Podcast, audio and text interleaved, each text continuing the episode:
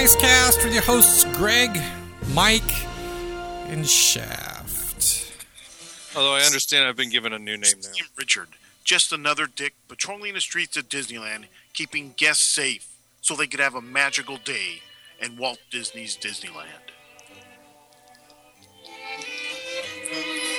Due to Nice. a condition known as foot and mouth disease, Richard would soon be known as Shaft for this slight slip up because you're expected yeah, to go up and down on the shaft. Exactly. And everything. And, and you're. Like...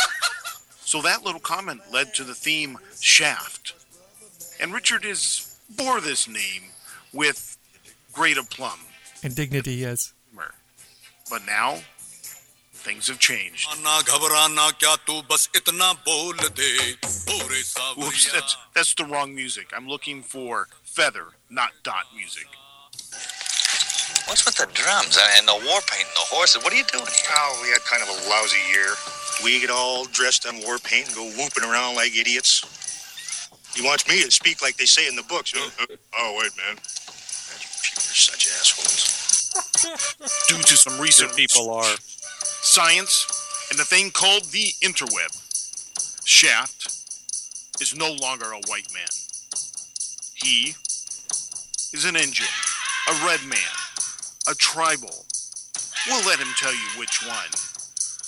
So from now on, Shaft will be known as Man that rides Shaft with white mice. Here we now present Man who rides Shaft with white mice.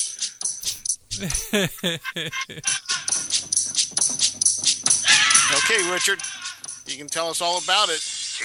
Teach him, pale-faced brother, all about Red Man. Good. This should be most enlightening. what makes the red man red All right, red man, white man waiting to hear. I thought you guys called me Ernie. Ernie. Ernie Douglas. Or for you, uh, uh, for you Brady Bunch folks, it was Oliver.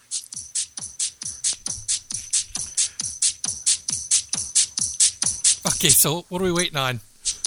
Oh no, I'm waiting for Greg to turn off the heartbeat. I was waiting for Richard to tell us about his uh, newfound heritage. Well, why don't you cut the background so he can? Well, it's, it's theme music for him. Feel the beat. Did you get your drums yet, Richard? No, You know, I that's- don't beat off like other people. That's bor- This is borderline offensive, I think. This is this is authentic Sioux music. I found it on the internet. I- I'm sure it is. if one was Sioux. well, one, are you keeping us in suspense or what? No, Creek. Creek. Yes, I have. I'm officially a mem- a citizen of the Creek Nation, So you're up Shit Creek. something like that. But no, no, I was listening to the last show, and you kept referring to me as Ernie Douglas. What? No, what? No. You sure you were My three to sons. Yeah? My three. You know, my three sons. The adopted son was Ernie Douglas. Yeah, but we have no idea what you're talking about. Okay, never mind. we must have said something in the last episode. Then I'm, I'm thinking he was listening Quite a lot to of a different show. No, I was He listening thought he to. was listening to Micecast, but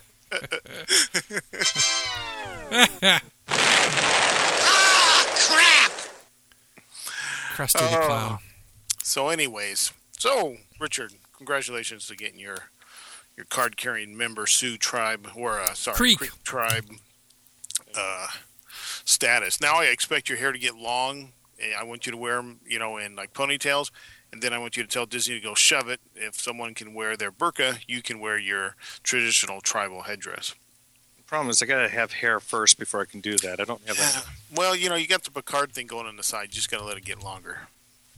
Yeah, it looked like uh, what LBJ. No, you could actually look like Christopher Lloyd did last night on Psych. Christopher Speaking Lloyd was on Psych. That's awesome. Yeah, they they did a, uh takeoff of the Clue movie, and uh, uh, Leonard or uh, Martin Mull, um, uh, Christopher Lloyd, and the girl. Um, oh, what's her name? just had the name, her name on the tip of my tongue. The one that was in those old Disney movies. Um, but anyways, he had three cast members from the movie in the show last night. It was kind of funny. Cool. Cool. Yeah, I was just watching the uh, HBO right now has a uh, back-to-back Back to the Future, so I was watching a little bit of that. Back uh, one, two, and three. Christopher Lloyd reference. Gotcha. Okay. All right. Moving on. Uh, what did you want to talk about, or what do we want to talk about today? Well, you know, I know I mentioned the uh, the dude that got some money out of out of Disneyland. Yeah, that's that's. Uh, I you know, also- it was a cheap way out, but it's like, come on, really? Those kind of lawsuits just open the door for every other Tom, Dick, and Harry to, you know, that's that's I think a poster child for frivolous. But why don't you give us the details so those who have not heard this tale of heartache? Richard actually has the. Excuse me, the- man who rides shaft with white mice. he has the newspaper article handy. I have the ye old uh, Orange County Register here talking about a federal judge has awarded $8,000 to a quadriplegic man who was stuck on Disneyland's It's a Small World for 30 minutes after the ride broke down. And it goes on here that the judge threw out mo- the bulk of the suit and just allowed the $8,000 there. And I'm just going through it still. So, yeah, Yeah, you it's know, it's basically two hundred and sixty-seven dollars for every minute he was air quoting trapped on the attraction. I guess the big thing, probably where they, you know, there's some ADA potential issue is is they got all the people who could get themselves out of the, the boats. Those, all those people were evacuated, but because he was in a wheelchair, uh, he was in the exit. I think the exit room is the goodbye room, is what they're saying in quotations. The goodbye room. Uh, they could not get him out, so they left him there until they fixed it with the music playing. Well, I actually saw the video, and the video I thought is still on YouTube. Oh, and yeah, he's who right took the video. uh, with somebody else that was on the boat with him. Oh, okay. It's like about three minutes worth of video or something like that. But he's sitting in his wheelchair. He's in that wheelchair modified boat they have on It's a Small World, and they're right at the just exiting the building, just right there at where you're coming out of the building out into the into the daylight there. And my understanding was the boats were stuck. They just could not get the boats to move at the station. So of course the boats aren't going to move anywhere on the attraction. Everybody else was able to step off, but because he's in a wheelchair, they can't just carry the wheelchair off. And I had heard in a news story that was either on Channel 7 or Channel 9 that they did offer to have Anaheim Fire Department come in and quote unquote rescue him, but he declined and said he could wait. Well, So what I find semi interesting here is okay, they've made modifications to two similar, well, two water attractions to allow wheelchairs to go in them. Both that I've always felt look top heavy. Yeah, kind of scary actually. Yeah, especially in the jungle. So I would think that if you made a, an attraction like that accessible, that you also have to provide for a way to remove them or help them out in case of a breakdown. So let's look at say Indiana Jones. If you can't, you have to be able to transfer yourself out of the wheelchair there. So the the track area is large enough so if it was to stop, the wheelchair could be brought to them. They could get out. All right.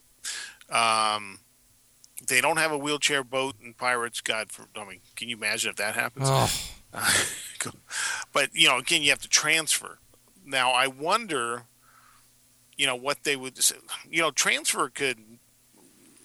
That's, I'm not sure how strict they are. I mean, do you physically fully have to be able to stand up, hobble a few steps, and fall into the boat? I'm not sure how that works. I've never really paid that much attention to to that, you know. But because if again they were evacuating that attraction, you've got to be able to hobble out a little ways because there's only a few places they can evac that right, and, and they're not real wide and say wheelchair friendly. Um, so I'm kind of curious why they would do this on attractions when they they can't get them back off. You know. Hmm. but I, I also question if the music actually ran for that long. I mean, you and me, Mike, have been on Indiana Jones during the West Fest when it shut down, Yes. and We I didn't get think the, I don't remember getting any soundtrack back when they fired it back up. yeah, but I, I I think it went totally off, or it went down to a muted level to where you could barely hear it. Uh, so I, I'm kind of surprised that uh, Well, they would Indy- run. Indy's a little bit of a different design that your sound and your music's coming from a speaker on the vehicle. And if Not they power down the if they power down the attraction, You don't think there's any other music anywhere else piped in? It's oh, just I'm, on su- the vehicle. I'm sure there I'm sure there's other sound effects going on. You might still hear some of those going on, but I'm saying the main portion of it I see what you're from saying. the yeah. vehicle. Well, you know- and it's a small world. All of the music is on the speakers throughout the room, and that's and if they power down or for whatever reason, uh, well, in this case, the boats are stuck. So I don't know what the procedure would be to be quite honest on that. Yeah, yeah, I'm, I'm kind of curious about that because I know even on the mansion, I've been on it. You know, typically that when it stops for a few seconds just to get a wheelchair in and out, so the music still goes. Um, it's been a long time since I've been evacuated. Actually, I'm trying to think if I have been evacuated off that attraction. I want to say maybe once. Um, so this is kind of a unique situation, and again, I, I would almost question and Now- look at whether or not I allow a wheelchair in there for, for this kind of are- reason. At that point, are you going against an ADA statement because it does? Well, you know, this is for the lawyers, and that's why eight thousand dollars. But the two things that I I kind wanna- of find humorous, I wonder how much he got of that eight thousand he got to keep. right? Because this is a lawsuit. Let's see. It says here the loss, the whole incident start. The incident took place November twenty seventh, two thousand and nine. So he's been wait, working on this for what three years on a lawsuit. And this is one that you have to have a lawyer to go through the court. So you have to pay for the for the court expense and you have to pay for the lawyer. And you, and after three years, you're getting eight thousand dollars back. So three years divided by how many? Eight thousand dollars divided by uh, hundred and fifty six weeks Well, is well, how much a week?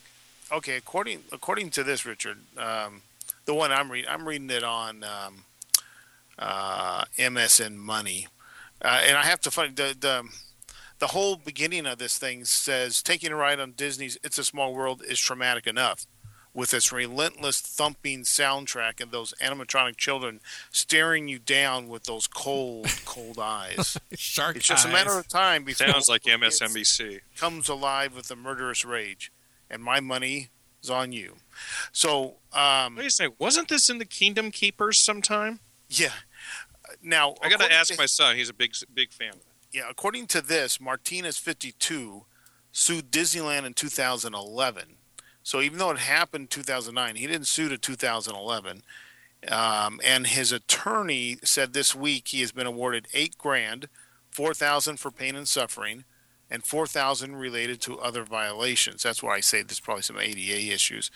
Um, the Los Angeles Times reported. Now there's a possibility, depending on how the the award was awarded, that his legal fees were taken care of by Disney. There- Well, it's there is possible. that Possible. Otherwise, it's usually thirty three percent of the the award, Or except in like um, cases of uh, workman's comp, which I think it's between twelve to fourteen, depending on the judge. and there's other things where the lawyers can go for more and less. So.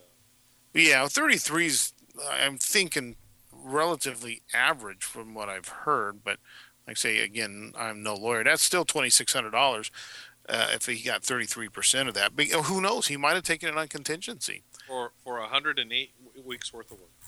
Well, again, it may not have been 108 weeks of work. He didn't sue to 2011. So So that's what I'm saying. 11, 12, 13, two years. 100, 100 Well, what? 104 yeah, but you weeks. know, lawyers they don't work on these things every day. You know, you you write have your your you know just ask our friend. You have your friends or you have your your girls write up your you know all your paperwork for you. You go file it. Maybe they file it. It's- it's- Maybe they file it. um, No, but the it- one thing I did, I, interesting. I do find on the humor side of this years ago when they when Disney was doing a one of its early charity pieces, they had a 5K ride through It's a Small World Ugh. for those that wanted to do get sponsors to sponsor them for five kilometers riding It's a Small World. If I remember correctly, that's roughly 24 laps of the attraction How many? that you had 24 that Wow. you had to sit in the boat for 24 laps straight and i remember people were begging by the fourth and fifth lap to have them turn off the music and they eventually did turn off the music for the rest of the, duration of the event um, but I always found that one, and they've never, and we've never done a, we've never done that event in. It's we've done 5Ks and other attractions, but never Small World again. Okay, so there, there's a good example. For one, don't sign up for something unless you can take it. And two, you just said they can operate the attraction and turn the music off. So that answers the question: is could they have done that in this case? Most likely they could have, but probably, you know, quite honestly, nobody thought there's, you know, probably nobody told the maintenance guys, "Hey, we got a guy sitting in a wheelchair here who's this music is probably Um, killing." Uh, yeah, I'm sure that's what it is. It's not. That's what I was just going for. Is on Indy, uh, the power down would be part of the attraction in the vehicles. It's not necessarily. There's there's separate connections. You'd have to actually go tell somebody. Oh yeah, turn that off. It's Yeah. just not going to be an automatic switch off. And, What- and- what I- and the thing that makes me laugh is that you know he had to tell us that he was uh, his blood pressure went up because he had to hold his his urine for the whole time. I'm surprised in a wheelchair he didn't have a bag. Yeah, yeah, you know, especially he's But- quad, right? The the, the article said he's quadriplegic, no arms, no legs. Uh, well, was um Yeah, it says quadriplegic here. no paraplegic. Well, Um, his article. It's Santa Monica based attorney David Geffen and his paraplegic client, L.A. and County. it says. And it says here in Santa Ana, a federal judge has awarded eight thousand dollars to a quadriplegic man who was stuck at Disneyland. yeah, I'm reading the L.A. Times version, which is what. Oh, that's it's- bullshit. LA Times is one is horrible. Might as well be reading the Herald Examiner. Yeah, um, the Herald was good. It said they um, said they couldn't move him out of the cave. They Yeah, it was didn't one of those summon the fire department right away. According to you, you said you heard that they had offered him that and he turned it down. That's what I had heard on one of the stories on one of the televisions uh, Hmm. networks, either seven or nine. I can't remember. Was mentioning that it was offered at one point. So I don't know. I wasn't there. So, and in Yeah. the meantime, you, you still have the Disneyland Fire Department goes out on every t- downtime, just you know, to observe and see if there is any need for help on this type of deal. So they're there as well. Yeah, the other article I thought it said something about he uh, he also besides being quadriplegic, paraplegic, whichever one he is, um, and I'm not you know trying to uh, diminish that he's has issues, but it said something. Oh, here his attorney uh, said Martinez suffers from panic attacks and high blood pressure, both of which kicked in as "It's a Small World" played over and over and over and over. I don't. I wouldn't think people panic at that. You know, really suffer from this would go in areas where they might feel Confined, yeah. Well, which you know, on a boat ride where you can't wheel yourself off, I think I would feel confined. But again, you know, who knows? No one thinks this kind of thing is going to happen, so it's it's it's it's unique to say the least. Um, what is that? sounds like someone's got a TV What? going in the background Yeah, or a radio or something. So, anyways. Well, that's interesting. I, I thought it was your mic not working right, Mike, or No, something. no, I thought, I, yeah, I thought I was uh, echoing someone. You know, I was getting echo back. I was like, what? What? so we have any mail? Uh, nothing beyond the over-unders that Our the interns were that the intern has provided us. You know, it's funny. I hadn't, you know, other than until I was preparing uh, "Man Who Rides Shaft with White Mice."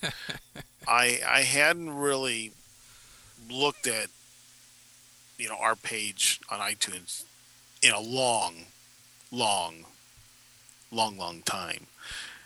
I so I went to find most recent, and you know we're doing pretty good. Um, I hear a butt coming. I I guess I had never read these, but there's some back in uh, 2011. it's a one star. Actually, there and then there's one in 2010 that's a one star, and they just kind of crack me up. And then I also checked to see what kind of a, you know ratings they left other places, and you know there's no surprise that we got one star from them. Uh, but uh, yeah. Anyways. So what's our over unders? We got anything to do? Yeah, yeah. Okay. The show's going nowhere really quick. Yeah, no. Hey, the over under saved our ass last time. All right, so here we go.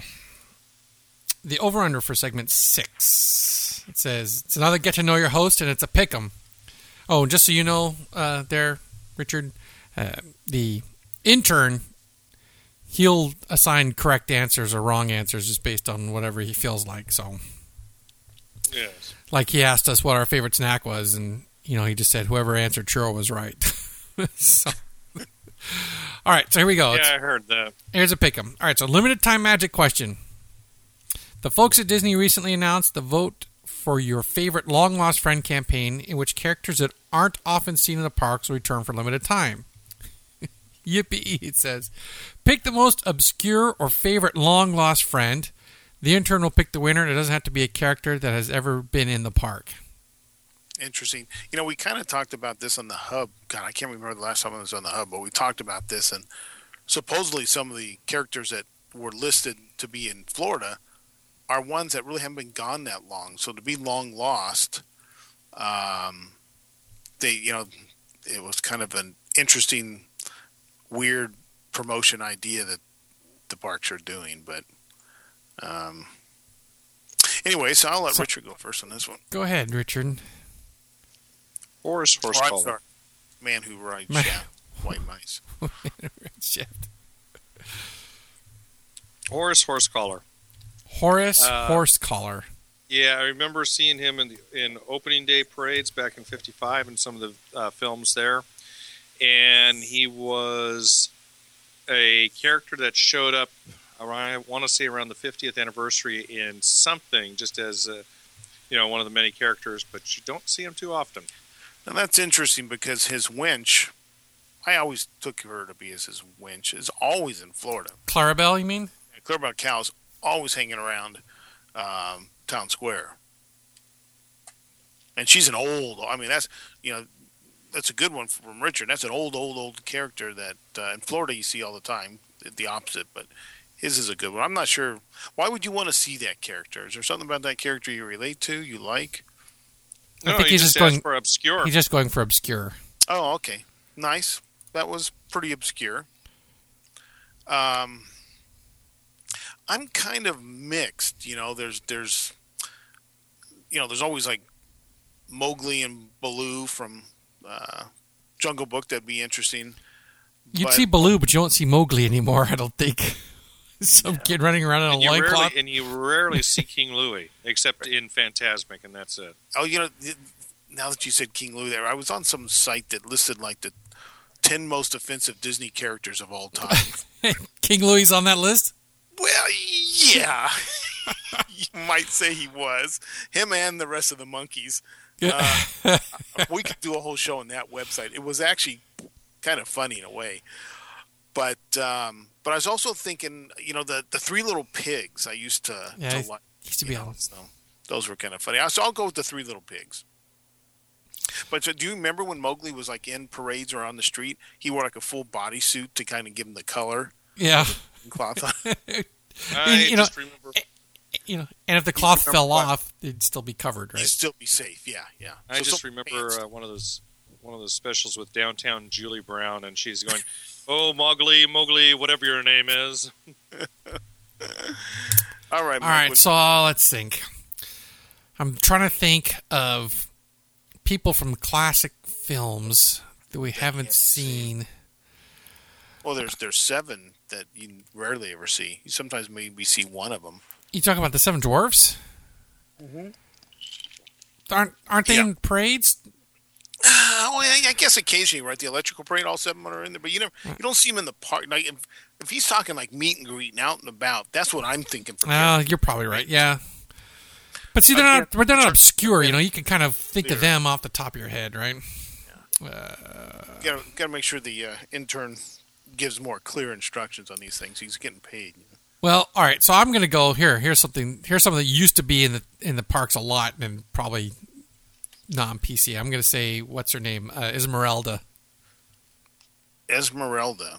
from Hunchback, Why? Why is that not PC? because she she's you know she's a she's a working girl. Oh, she's a hoe. Yeah, she's a professional. She's a professional. Oh, interesting. Yeah, I, you know that was probably that ranks way up there, like with Wall-E, is one of the uh, least interesting and boring Yeah. films that Disney's ever made. Um, okay, yeah, I could see that. Yeah, All right. Ready for the next one? yeah, yeah. This is know your Disney his, Disneyland history. Over under one month. Wow. How long were the Tomorrowland boats open before being closed and reopened as the Phantom boats? Okay, so he's got okay. So And I do- thought he was going to be unclear there for a second. And I do have the answer.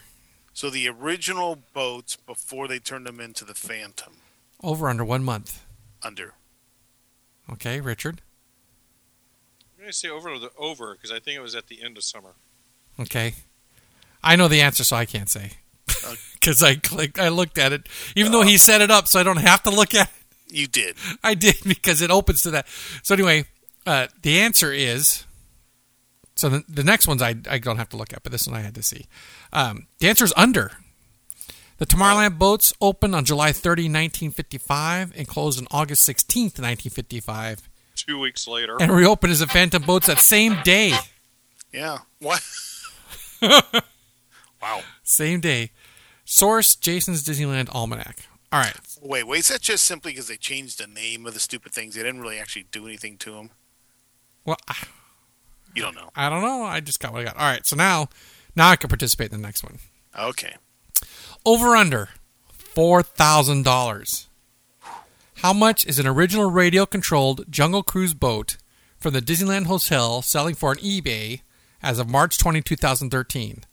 This is a buy it now item as opposed to an auction. Go ahead, Richard. I'm going to go under. I can say over. I hear you clicking. I hear someone clicking and checking Yeah, eBay. Firefox isn't opening now. I'm going to say over because you can never underestimate what the DFs are after. Yeah, that's exactly why I was thinking that. All right, so let me see what the answer is. Click, click, scroll, scroll, scroll. Answer over. The boat is currently selling for $4,400 on eBay, although the shipping is free. Oh, Here. yeah, I he- hope. He even provided the link. All right, let me open that and then I'll send it. That's I don't. I don't have 4,400 bucks for a boat. Uh, Disneyland Hotel Jungle Cruise Radio Control Boat. Very rare and cool. Forty four hundred right now. Buy it now. Isn't that crazy? That that is crazy. Yes, it would be very cool to have. Um, I don't know where I would run it. in, in your swimming pool, if you had one. Yeah, in the old old house. Yeah, that'd be great. But does Uh, it does it come with the controller and all that stuff? You know, I didn't click into it. I was I'm distracted by some other things that were for sale. All right. Let's see. I'm clicking into it now, though. Uh, one original, very cool radio control, miniature jungle boat, long gun, Disneyland Hotel, remote control, Safari Adventure. Could be steered by on shore by a ship's wheel. The boat would move around mini jungle lake, activate waterfalls, an angry gorilla, and other props that sail by. The wildly popular attraction was closed on July 30, 2010, to make way for the new swim and dining area at the center of the hotel's courtyard. Authentic boats. Its radio apparatus is removed. It's approximately 18 inches long, 10 inches wide, 12 inches high. Comes with handmade guests on the Jungle Cruise boat with a skipper. Very unique item, very rare too. Each boat was completely made by hand. So it's What's the basically the radio stuff's been removed. it's basically a dust collector then. Eh, it's a shelf piece. Yeah. I wonder what that that cannon plug on the front is. That must have been like a light or the interesting. It's what now I found. I can't help it when I get into these things and I look at this. I just want to call bullshit. Uh, I'm. Oh, well, he's got a close up. There's a um, an original 1968 Disneyland theme park map, poster, souvenir, color that they claim is 19, uh, 1968 version. Yeah, for seventy bucks, I see it here. Yeah, but I'm looking at it. I have this one. Um, looks exactly like it, but it's no way it's 1968. It's uh, early 70s, uh, 74, 75 maybe. Because I thought the the 68 one, the one back in that time, had the Edison Square and uh, whatever the other one, other area was called that I can't recall at the moment. Copyright Walt Disney. Yeah, it says 1968. Sure, it looks like the one I got later. 69 bucks. Wow, I could get 69 bucks for mine. Uh, I don't know. it But says it's buy it now. You know who's still here? It's been listed for I didn't look to see how long it's been listed. 19 days left on it though. But it's a buy it now. I don't understand. Anyway, I've been tempted to clear a lot of my stuff out that I just don't have a place to display. You know, you know what I mean. It's just like God, how, how much of this crap can I uh, keep buying, saving, moving around? no telling. Guys, ready for the next one?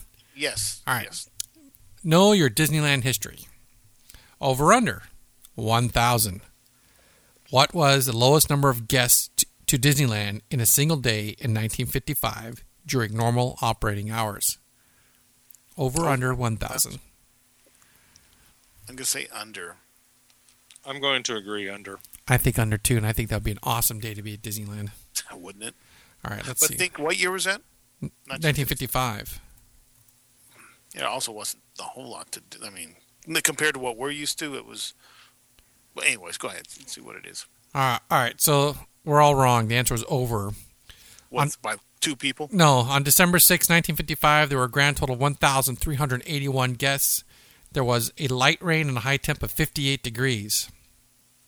Wow. A bonus on, uh, like, two months later, uh, January of 1956, there were only 441 guests at the park as the park got two inches of rain and was closed the next day when the area received four inches of rain. Wow. What, what date was that? January 25, 1956, 441 guests. What day of the week? Oh, shoot. Because when it says closed the next day, Disneyland's only officially closed for a few different, you know. No, it was closed Mondays and Tuesdays when it first opened. Yeah, It- it used to be closed Monday and Well- Tuesday.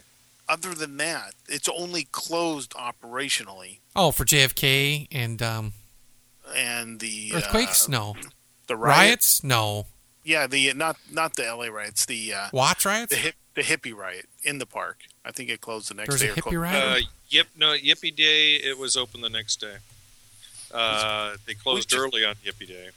Yeah, I know they closed early. We were looking that up. We were talking about it at the Man Cave Smoking Lounge the other night. I think that was August. It was August 1970. I, want to say August 6th. Sounds familiar. Uh, 1970.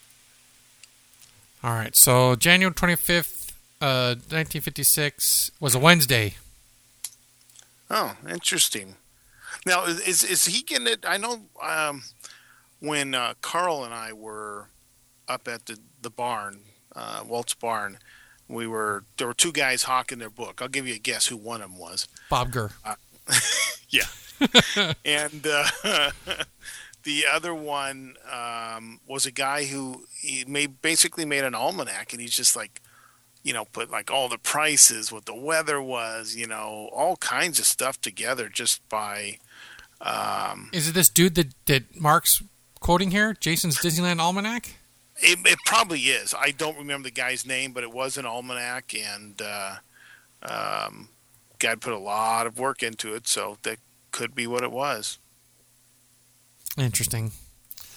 I'd like to have been at Disneyland on a day where there's only 441 people there. Yeah, it'd been cool. But two inches of rain? Holy crap. You know, it, That's it kind of reminds me. Greg, do you remember a day where uh, I was working, and you and another friend of ours, Mark, came in, and it was raining, and because of that, they uh, let me go ahead and take the day off, and we started goofing off. They ended up closing the park early that night, but it was miserable being in the park all day with the rain coming down. Yeah, it can be. And people in Florida probably laugh because you know they just got to get used to it. But um, I think my I always thought rain was the best time to be at Disneyland. The one thing, Go ahead, Rich. I'm sorry, Mike. Go ahead, go ahead. Uh, the one thing that stands out in my mind the most was we thought, oh, well, let's go on uh, Alice in Wonderland because the majority of that ride's indoors. So we got on the ride.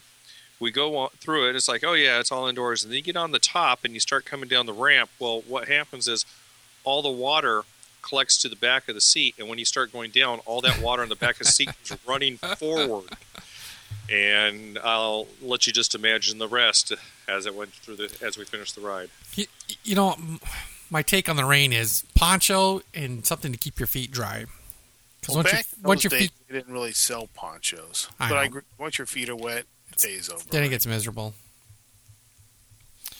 All right. And So, Florida's more comfortable. It's a warm, warmer rain most of the time when it rains out there. really? Unlike California, uh, yeah, it's in the 70s when it rains out there. Usually, that's, at least any time I've ever been out there when it rained. Greg, why, why don't you tell, tell us how, how much fun it was to be trapped on Primeval World when it was raining in Florida? Uh, that sucked. That's I think I still had my camera, and we were literally, we had just pulled out of the station where you stop and wait to be, you know, put up the hill, and we were like the last ones taken off of it. I didn't know I could get eight grand. no kidding. Should There you say, go. say you got a panic attack and holding your pee made your blood pressure go up. That's right. now, now, the real trick did they play some obnoxious music during the entire period? Uh, everything in that area is kind of obnoxious, so probably. Now, the obnoxiousness would be just the the whole environment, the carnival environment. All right. You know what's funny is I um, I happened to jump over to find some information on the Yippee Day. Um, they had actually sent out like flyers and stuff to try to get people to do certain events. They had a Black Panther hot breakfast scheduled scheduled at Aunt Jemima's Pancake House. That's just Uh, wrong. That's so not politically correct. It's Then they had the uh, Young Pirates League on Captain Hook's boat, the Women's Liberation that was supposed to be uh, to liberate Minnie Mouse in front of Fantasyland, a rally, the Self Defense Collective, which was supposed to be at the shooting gallery in Frontierland, and a midday feast was a barbecue of Porky Pig. Um, they said the only thing that really happened Porky was Pig's not a Disney character. no, I know, Yeah. but you know, got to think of who was putting this together. It says the only event that actually occurred was the smoking in on Tom Sawyer's Island, although a few showed up for the breakfast in Jemima's. But they did They also- raise the Viet Cong flag on Castle Rock, so They, there was also the uh, sit-in where they took over uh, Captain Hook's ship over in uh, Fantasyland. Uh, this is a pretty detailed thing of what happened. They mentioned the they took over the island, but I I can't find anything here about the uh, uh, the got some wonderful pictures of it all. Yeah, this this site, this is Daveland. He's got um, a very comprehensive look.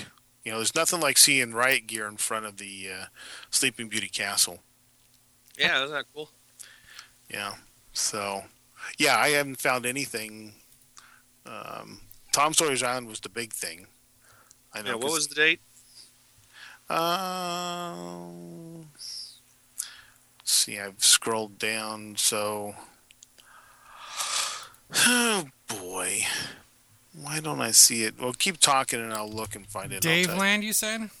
Yeah, it's actually davelandweb.com forward slash yippies. Oh. August 6th. What year?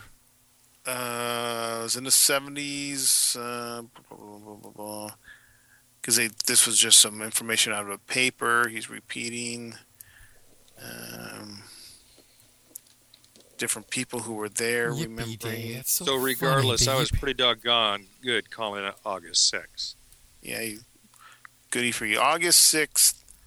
Let's see. I stumbled across your webpage about August 6th, 1970. Yippee Invasion Disneyland. I was there. I was six years old. You were there? No, you weren't. No, that's what this guy is. Um, this guy's writing in, Hmm. and they printed up his uh, um, version of what he remembers seeing Well, in 1970, uh, you know, I could have been there. We we hadn't moved to Orange County yet. We were still in, still in Hawthorne, but definitely was old enough to be there. I would have been. I've been the same age as this guy who's claiming to be six. That's how old I probably would have been. Wait, 60? Yeah, yeah, is that right? It's interesting the the the commentary about. Uh, so this guy's got uh, color pictures. Yeah. Yeah, I Yeah. got black and white colors. I'm trying to find my old color pictures. I'm, yeah, August 6, 1970. But like how Dick Nunis, Ron Dominguez, Jim Cora are all going to make sure they put people on call and stuff. Very interesting. Yeah. I had, I have n- never heard of this before. Are you serious? This is literally the first time you've heard of it? Yeah, Wow. I did not. I th- thought pretty much everybody was roughly familiar with this had happened, but No. uh, wow. The only thing I've seen here is it closed five hours early that day. Yeah, one of them said six, one said five, but yeah, they were definitely closed early. For some reason, I thought I'd read they closed the next day, but I know they at least closed early for this day. Police clearing it. Wow. Oh yeah, riot gear basically. and uh, fire hoses too. Uh, see, I'd like to see video of that. People getting Yeah, fire they- hosed like Yeah, like they- damn they- hippies in front of the castle. That'd be awesome. The stories I was told by a couple of people that were there was the fire dep- our fire department, Disneyland Fire Department, went over, hooked up the hoses to the uh, fire hydrants, then handed them over to the police officers, and they just hosed these people down the street. That's awesome. Orange County redneck. okay. All right, I can't read this now. I got to focus back. All right. Uh, the last uh, over under. You ready? Yep. Over under $2,000. How much is a 1960s retired security guard badge selling for? Buy it now on eBay. And then I'm there's two, there's two bonus questions after that. Give it again. Two thousand dollars over under. How much is a 1960s retired security guard badge selling for? And, and buy it now on eBay. I have no clue. I'm gonna say over, though there was no. Well, yes, there are. They did do those Lucite retired badges. Uh, I didn't know they did them that far back, but interesting. So you say Uh, over What's what's what's, what's Oh. the number? two thousand. I'm going to go over, just because it sounds like Greg said before. There's no telling what people will pay for some of this stuff. I'm going to go under just to be contrary. Contrary. And the bonus question is: Would either of you guys ever sell yours? Actually, would Shaft ever sell his if Greg still has his? I do not have mine. And even if you did, would you admit it right now? Don't No. answer. People arrested for that, but I, I I don't have mine. That's that's one thing I actually you know definitely don't have. Oh. But wow, I didn't know I could get this much for my little uh, tie tack though. Oh wow! They eighty bucks for Disneyland Security mini badge tie tack, and I got probably a couple of those. So uh, the answer is over. The badge is currently selling on eBay for twenty four hundred dollars. Yep, Plus, the bastard wants five dollars to ship it. He says here. he wants five ninety five. What I'm finding interesting because I remember a couple guys that retired, and they actually put their badge like in a block of lucite. yeah, Okay, and this is just a badge, and I can't see the number. I'm finding that very curious because you know we had one of our own, unfortunately, um, that was stealing them, and they busted his ass uh, big time. looks kind of beat up. It does look kind of beat up, and who knows? You know, there's some of these actually got out there, and. See, shortly after the Burns Detective Agency was phased out of Disneyland operations, the park security detail was brought in in-house and badges were changed to the original custom Disneyland version badges. I don't think that's my...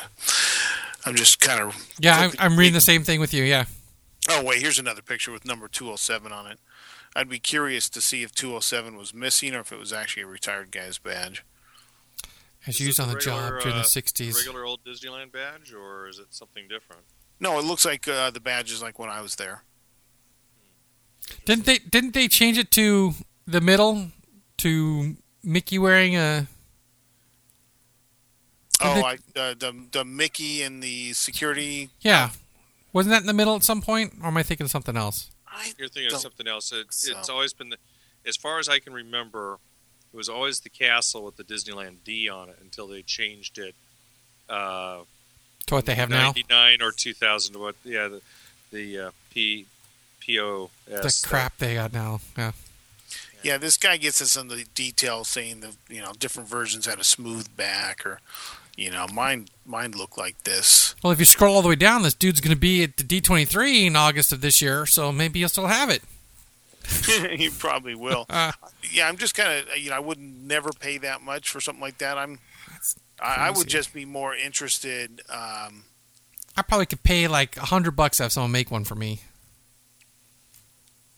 Now, one thing to note on the badges, I found this interesting when I uh, years when years ago, I spotted a Walt Disney World badge that was being sold in a, one of those pawn stores that used to be in the mall, and I brought it up with somebody, and they were talking talking about it, and when Disneyland made their badges, they copyrighted the design. And I remember we used to go through Sun Badge Company up in San Dimas uh, because I had to go up there and pick up an order once. But the design for the Disneyland badges were copyrighted, but for whatever reason, the design over the Walt Disney World badges wasn't.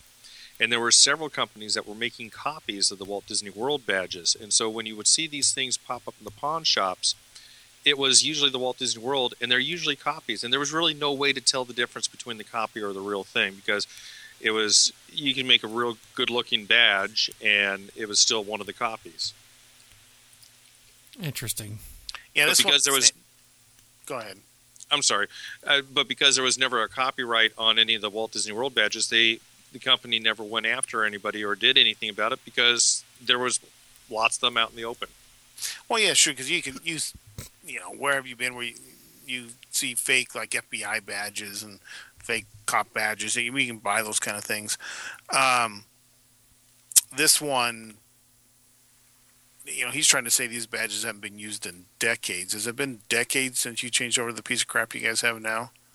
13 years Oh, well, it's a decade, not decades. It says Sun Badge Company, um, supposedly. Well, now what? I that brings up something. I know this is going off topic. Uh, Richard, you told us there was a particular reason you no longer call your badge a badge. because badges have numbers on them they have serial numbers to them Really? That makes sense. Well, I'm just trying to think of some accoutrements that we wore on our uniforms that were called badges, and they weren't numbered. Yeah there's the, the uh, old security badges all had numbers to them No, no, no, no, no. I'm you, I'm talking a larger. I was talking more to Mike in the larger sense of what a badge is. I, I thought you told me that quote unquote all badges, the word badge has to have a number on it. So yours is a what is it? Well, we always refer to them as a brooch Oh, A okay. brooch. I thought you s- yeah, that's what I was. I thought you said the company calls them brooches now. Uh, there, uh, there was something that it came up in conversation, and somebody said, "Yeah, legal says you really can't call them a badge." So we just continue calling them brooches. Oh, okay. The the worst thing is, is that they're made by the same company that makes your Frontierland sheriff's badge with your name on it. Okay. The only reason I kind of bring you up to give you a hard time because I know I wore things in my military uniform that were considered badges and they didn't have numbers. That were, Wait, like what? Badges? We don't need no stinking badges. you know, like uh, what is it? What's the? We wore one in our pocket. Was it the sack one? I think we called them. I'm pretty sure we called them badges. Was it tech? I, okay, because I know the army calls some things like a badge, but Yeah. it's re- I think I don't know. A, a badge y- is usually connotates that something that's giving you authority. Yeah. Yeah. I know what you mean, but I. It seems to me like we called some of you know some of those particular things we wore badges. I, I I know that the for example the the aircraft crew member wings for the army they call them the aircraft crew member badge, but Navy we didn't call them a badge. It was just called your wings. Yeah, well, yeah. I don't know. When when I looked at an officer in the Air Force that had wings, we'd say, "Look at his wing badges." I mean, it was he has wings. Is all you needed to say. You know, that alone spoke for itself. And and then there's, I know there's these badge type things that like recruiters wear, but I don't think they call them badges. I'm trying to remember these like round, big round, and they hung from the pocket, but I don't remember what they were called. Yeah, like the missile. You see the missile badge. Yeah, I know that's that's a term they call it the missile badge, missileer. Yeah. No, the one badge I remember was the SP that gave me that stupid ticket. yeah. Hey, speaking of uh, military and airmen and all that, I like the picture on your Facebook, Greg. Oh my! What I now call my Tom Cruise picture. I, I just, but but I can't help but notice. It's from it's from school right now because the guy's like he sees a lot of faces staring back at him. Like, do you get it? Thumbs up, like Tom Cruise. You know, from Top Gun. You know. Yeah, but I, I, I just I just have to think though, your picture with your Top Gun picture and the plane and everything, but yet there's only two people on this show that have ever had actual flight training, and I don't think either one of them were you. Well, Well, that is true. I never had flight you know training. the the picture could- the picture on Greg's, you know, this thing is is close up enough that you can't tell he's sitting in the back seat. Yeah, Yeah. yeah. It You wasn't really planned that well. In that, I had to cut it down to fit in that little stupid hole. But if you looked at the full size one, you can tell I'm in the back seat. I did get to fly. I had I had a crash course in training, but that was like uh, you know make sure you don't get Don't your. don't say don't say crash, please. It's, it's more like so you don't get your elbows taken off if you have to eject and. Uh, And if, No. and if and if I say eject, eject, eject, and you say what, you'll be talking to yourself. Well, pretty much if you haven't gone out before he says it the third time, you'll be roasted as he leaves on the third one. So I don't know why those weren't uh, pretty much fixed to where one one goes, they both go, but they were individual launches. That's just the POS type airplane you're flying in that the Uh, Air Force a- procures That was a uh, T-38, so that's a Northridge Northrop. Or Northrop. Sorry, Northridge is a town in the mean valley. T T thirty five. T thirty eight. T35. T thirty eight Talon, T thirty eight. Okay. which is what the Air Force. for those who don't have flight Used to training, fly. still know what our planes are. Just kidding. All right, so we're I done thought with. you said P thirty eight, and I'm going. You're way off on that one. uh, uh, sorry, P thirty eight. P thirty eight's a can opener. Yep. I. Oh, you know where was I? Oh, when we went to see, I went to um, a couple weeks ago. We went to. Um, oh, um, crap! What was that called? oh, it's called Rocket Patty. you went to crap. Yeah. Well, we, we no, we went to Rocket Patty at um downtown Disney at the uh, House of Blues, and you know, and they're wanding you, and he's like, "What's in your pocket?" Well, my keys. He's like, "Look at it. Oh, can opener," because my P38's on my Sure. keychain. So he knew he knew right away what it was. You, you really you walk you're rolling around carrying a P thirty eight on a keychain still? I have my P38 and my one of my dog tags. Yeah. Dog tag I could understand, but P thirty eight really You know, I've used. You wouldn't believe me how many times I've actually used that thing. to open cans. Um, cans a couple times, but I've also opened other things or tightened up, you know, the quick lock on the bottom of my camera uh, for the tripod, you know, different things like that. But, Okay, yeah, Yeah, it thing comes in handy. Also, it's good just tear plastic open when you, you know, you yes, yeah, yeah, I could see that. yeah. It's still pretty sharp. You gotta gotta be careful. Interesting. Yeah. All right, so is there anything else we want to talk about? Go over? No, I'm still trying to find out. I can't find anything about hosing down the people on Main Street. I was reading the uh, the Yippee thing. Oh, speaking of uh, hosing down, I don't know if I. I don't know where this is going. I have I have voted for your. Oh well, thank you for those. Oh, that's a good thing to. Uh, I, I, now I can't, but I can I can only vote once, right? yeah. Well, you can vote if you your the wife could vote if she's got her own YouTube account. I, yeah, I don't know. I know she has a Google account, so there by extension she should have a. Yeah, she should. Um, Now, so how, when's how this, is when's how- this show going to come out? uh, probably tomorrow or Saturday? okay, we, we only have till April first to to vote on this. Um, I'm trying to think of the easiest way of trying to tell somebody. And how are, how is that going though? Uh, right now, I am kicking ass. I'm way, way in the lead. The but likes are not the final word. Instructors uh, that you know are in charge of this um, Yeah. contest, they get to you know put their their things in on it too.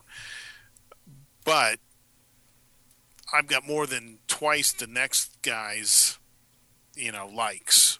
I, I last I checked when I came online today, I was um, had over 260 views and I had 84 likes, and I think the closest one was maybe 40 some likes.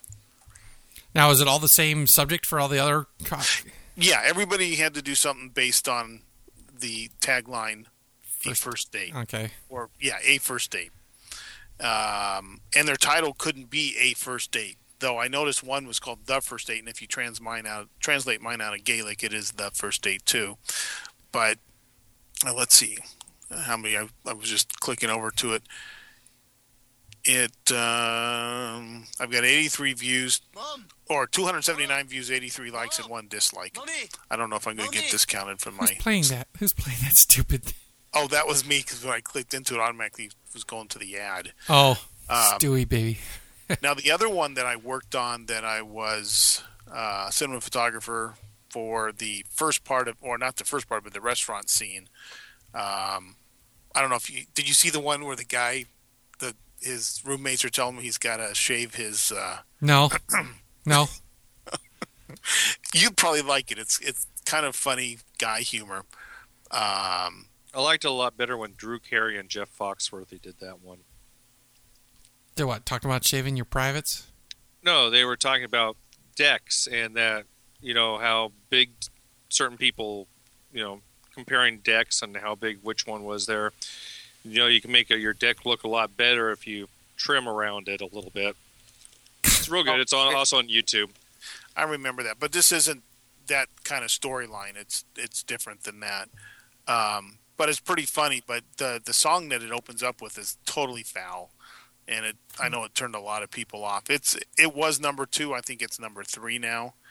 Um, but of course, I'm pushing mine. So if you wanted to go vote and you went to YouTube, um, the best way to search for it is just type in Video Symphony monthly video contest. And then from there, you're going to find um, a bunch of these. Mine is number five of six for the A First Date contest. Uh, and most likely, one at least one of the first date contests is going to come up when you do just type in Video Symphony for your search in YouTube, or you can go to.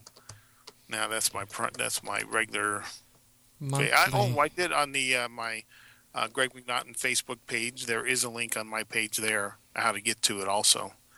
Um, so yeah, you, you we got to April first to vote, and it's doing uh, so far doing well. And as long as then the uh, the instructors agree and you know give me some you know kudos, then I should be the winner. And if I am the winner, or my group, because there's a group of us that worked on this, we will be the first first quarter cohorts. That's what they call each group is a cohort. You know, Uh-huh. we'll be first, basically the first beginners to have won the contest because it's open to all the different. You know, you can be an avid in the avid program. You can enter. You can be not even in the school and enter. Um, so. Uh, that that would be good. You know, we should also mention. Uh, forget we forgot this last time, Mike, when we talked that um, Aaron Wallace's book is out. Oh yes, the Thinking Fans Guide to Walt Disney World, Magic Kingdom. So he's starting off. His I his train of thought is to do all the parks, but he started started off with the Magic Kingdom, and you know he even in the beginning asked for for input. Uh, I think somewhere, or you know, he's got a note on accuracy that says, you know, everything in this book is to the best of my knowledge, research and accurate at the time it goes to press. I have a slight disagreement with that, but it's you know, I think it's a matter of opinion. Maybe I don't know. Um, has to do with a certain term he's using, but in in general, I really like his writing style. It's it's an easy read. I've read through a few of the attractions so far. And what's kind of cool is he, um, if there's a video t- or a movie tie-in, he tr- he uh, tells you what movie it is. It gives a you know quick synopsis and what you should go see. Um, like what what's I have my marker in what did I just finish reading? Third Man on the Mountain. No, What?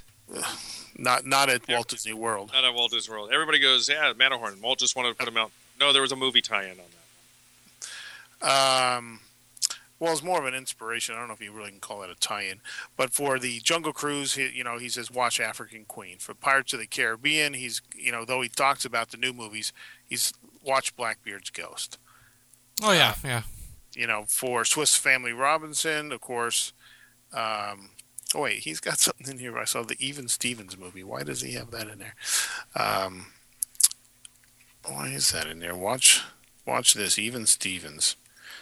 I don't know. I haven't finished. Oh no, Lost. Watch Lost, 2004. So he's got all these different tie-ins, uh, and again, his writing style um, is nice. It's not pretentious. It's not your typical travel book. Um, I like it. Like I say, the only thing you know, and I don't want to be critical, really, because you know, it's.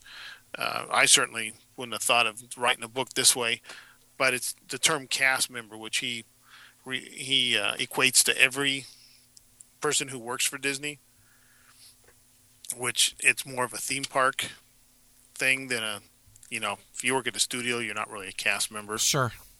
Um, but he's got, you know, in Disney parlance, all employees, and especially those, and he's got it right, especially those working in theme parks are called cast members. Um, but you know, if you're at the studio or you're at Imagineering, you're not, you know, called cast member. In fact, it, you know, the term didn't even come up till they built the theme parks. True. So, um, but you know, it's a small thing. The rest of the book is outstanding. I've read through part of it. I'm chugging away a little bit at a time, definitely should go out and buy it. It's not very expensive. I think maybe 10, 10 bucks, 15 yeah. bucks, something like that. You can get it on Amazon. Um, so yeah, very very well done, uh, Aaron. So I have yet to read it, so you should get it. do they have it in a Kindle version? I don't know. I got mine by through the publisher. Sent me one free, so Nice. yeah, it's nice to have connections. No, actually, I should I have to credit back to Lou Mongello for that because ever since we started the talk, because he was published through them, I've been getting. I get I get all the little what are the hidden Mickeys, you know what, you know how to survive the Q line, title that just drives me nuts or nuts. Uh, you know all all those kind of you know the cruise line one, hidden Mickey cruise lines. I'll probably never get on a cruise line, but I'll talk about the book. Um, but uh, let's see. Oh, it's fifteen ninety five. Here it is on the inside because this is the review slip. Uh, Aaron Wallace, yes, it's two hundred fifty six pages, six by nine, in notes index. Uh, I think he told me because I think I asked him about a Kindle version. I think I, I don't want to put words in his mouth, but I think there's a possibility, depending on sales and um, you know, there's additional cost to doing that kind of thing. Like Karen, she wants to get one of her books turned into um, uh, not ebooks. Ebooks are easy; she gets those done all the time. But the uh, a um, like audiobook. You know, so she's looking into having one of hers done to an audiobook. Uh, of Really? course, I- yeah, I did- could record it. I said you have to have people re- read it, right? Don't you have to profes- professional? Uh, th- th- Well, define You were trying to say? yeah. You know, if she paid me five bucks for doing it, I'd be a professional. True. right? I mean, the, but you know, if you, um, you know, some books are done like some of the Star Trek ones are done with a little special effects. I've heard some where, let's say Patrick, um, uh, because I haven't heard one of Patrick Stewart's done. I was thinking uh, J- uh, uh, McDoan. He um, wait, does that- he narrated it, but they had anytime Spock was talking, uh, uh, Nimoy did that part but most books you you seems like one person reads the whole thing sometimes there's a fact, sometimes there's not i've listened to a lot of them it seems to be a lot of variation they're all, you know all over the all over the place I can But, uh, imagine. Yeah, her last her last book's doing really really good. So it'd be nice if they, you know, of course, the publishers get most of the money. Even in, you know, self publishing, then the prices come down. A lot. She can get a lot of her. You can get a lot of her stuff on Kindle, um, and through Amazon. So. All right. Well, is there anything Well, else you want to talk about? We're at. We're over an hour. Well, that's surprising. Believe Well, it or not. an hour Of a lot of nothing. Um, Wow. Hey, real, real quick, speaking of Kindle, did you uh, guys see that uh, they were giving uh, the electronic version of, oh, what is it? Robert Brown. Um, Robert Brown. Who the hell's Robert Brown? not Robert Brown. Um, You I'm thinking the- putting the, the char- secret character. What? You thinking the Da Vinci Code guy? Yes, yes. I'm thinking of the char- I'm putting the character and the writer together into one name. But anyways, the Da Vinci Code on the 10th anniversary, they were giving it out for the electronic free this last week. So Oh, on Kindles and whatnot. Oh, okay. I'm I've sorry, already got it. that on audio and yeah. Now, speaking of him, let's we'll quickly wrap this up. But have you um, read or listened? I sometimes I have a hard time saying read the book when I've listened to it. Uh, the third one, where they're in Washington D.C. The the yeah the, the most recent one, right? The the lost symbol or whatever. Something like yeah. Now, if you've read it, Mike, you really surprised me since you don't like Dan Brown's formulaic writing. I I okay. Thank you, Dan Brown. You're right. I do. I I I was one third of the way through it. I knew who the bad guy was, but, but I read it anyway because sometimes I like to see where he builds his little puzzles. You know, because now, Richard, you'll you'll back me up on this. Um, Will Yeah. I? Yes, because it has to do with script writing. When you've read enough scripts or watched enough movies, and I mean, there's a formula to every single one of them. It's just the way they're done. It's a proven, you know, theory of the way film and script writing works. For you, I mean, how many movies can you say are the same movie? They've just put different characters. And don't get into the Shakespeare of how many different, uh, you know, types of uh, uh, stories themes and stories there are. Yes. but you you you can take you know multiple movies and just change kind of the name. It's really the same movie, same theme. It's it's it, because it's a formula. So I Mike is really against this formula writing of Dan Brown, but everything's you know in writing is a formula. So no, I'm not against it. I I've read. Oh, let's see. Let me pick an author who's famous for writing a ton of crap. Tom Clancy, Yeah, see, there's a that's a great example.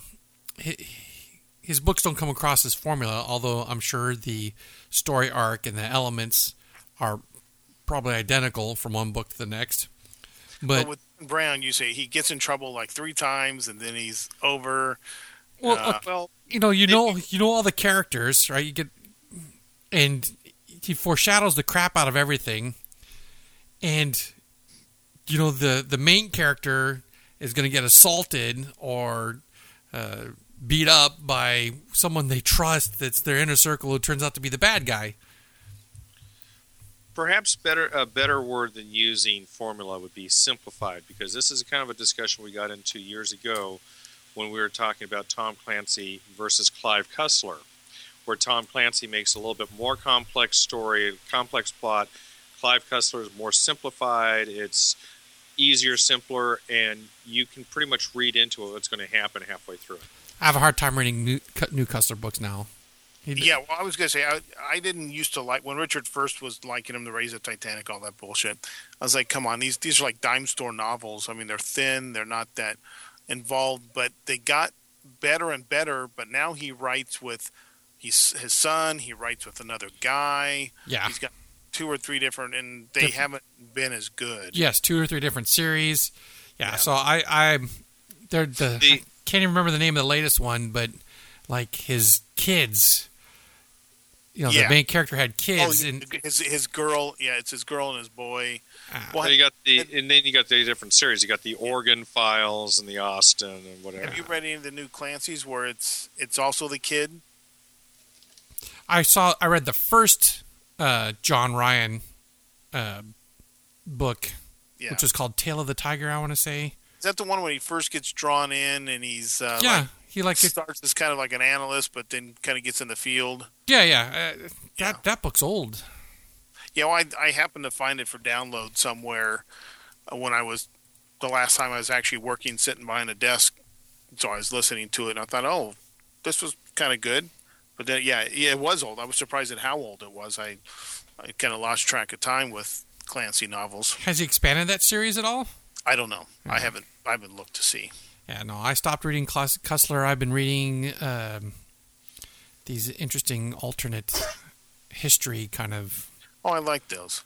You know, But I got when I was sitting there working, you know, doing that 3D modeling for that display company. I, I actually went back and listened to some things I probably would never read, but they're considered classics. You know, like the Iliad. And I thought, I'm never going to read this, but since I'm stuck here at a desk and I can't go anywhere, maybe I can listen to it. Um, just like you know, quite honestly, Lord of the Rings. I don't think I could ever sit down and and read. Now that I've seen the movies and I know the how to pronounce some of these dumbass names that you never know, um, maybe. But I also have them all unabridged on DVDs or CDs, and I like to listen. I like the production of when they do them uh, more so than sitting there and reading them myself. Droning uh, on and on. Bueller, Bueller. I was going to say the uh, the last two uh, Clive Cussler uh, books I read were none of his novels. It was his nonfiction, which were the Sea Hunters and the Sea Hunters Two, which were really interesting books talking about real life uh, searching for uh, historical treasures. I haven't read any of his nonfiction stuff. Well, one of one of the stories was about the Hunley too. Yeah, they just buried a couple dudes from there, right? Or was that the Monitor? Was that an ironclad they just buried people, or Hunley? They just got a Uh, was the Monitor. They just buried two sailors from the Monitor. okay. Oh, that's I don't know. I've been watching. I don't know if I found on History Channel something. Uh, um, said Secrets of Pearl Harbor or, or something like that, and they're you know now have been able to support uh, the theory that we fired the first shot. Uh, I, and who knows? These could have been recorded. Yeah, they found the uh, the mini Japanese mini sub outside the, the harbor. midget. Yeah, they found the midget sub. There's only one midget sub unaccounted for now. They've um, now accounted for, like I say, all but the one. But you know, this one ship swore they sunk one, and all you know, history, you know, for the last 40, 50 years has said no, you didn't. And they found it in 1,200 feet of water. So they took this old 70 year old dude that was on the ship down in you know one of these deep submarines, so he could see it. And uh, so I thought that was that was kind of cool. Uh, Do you say "I told you so"? Pretty much, yeah. it was a vindication. He really felt finally, you know, they'd all told him they were crazy and they hadn't, but uh, they had. So that that was kind of cool. So, but anyways, uh, that's all I got. All right. Well then, here, let me. uh You got the music? If not, I can. Yeah, I got it. I'm queuing it up now. There. So you have 30 seconds to say your piece. Well, I got one little item real fast. Is we Oh. got WonderCon coming up in Anaheim. All right. so let me let me pause it. No, I'm saying I'm saying I'm going there. I, I'm done with my statement. Okay. All right. I'll start it back up then. And why do we care about WonderCon? You guys can give me a heart attack. Especially since Richard doesn't play video games that I can think of. His maybe. All right. That's it here. Just play the music. You're in control. You're the producer. Yeah. the Well, board. say all right. So I'm done, When the music ends, you press stop. and, I, and I'm gonna say, yeah, right? but then how stupid will we sound if we're still talking? Uh, no more stupid. We already do. Okay. Well then, good night. Good night. Good night.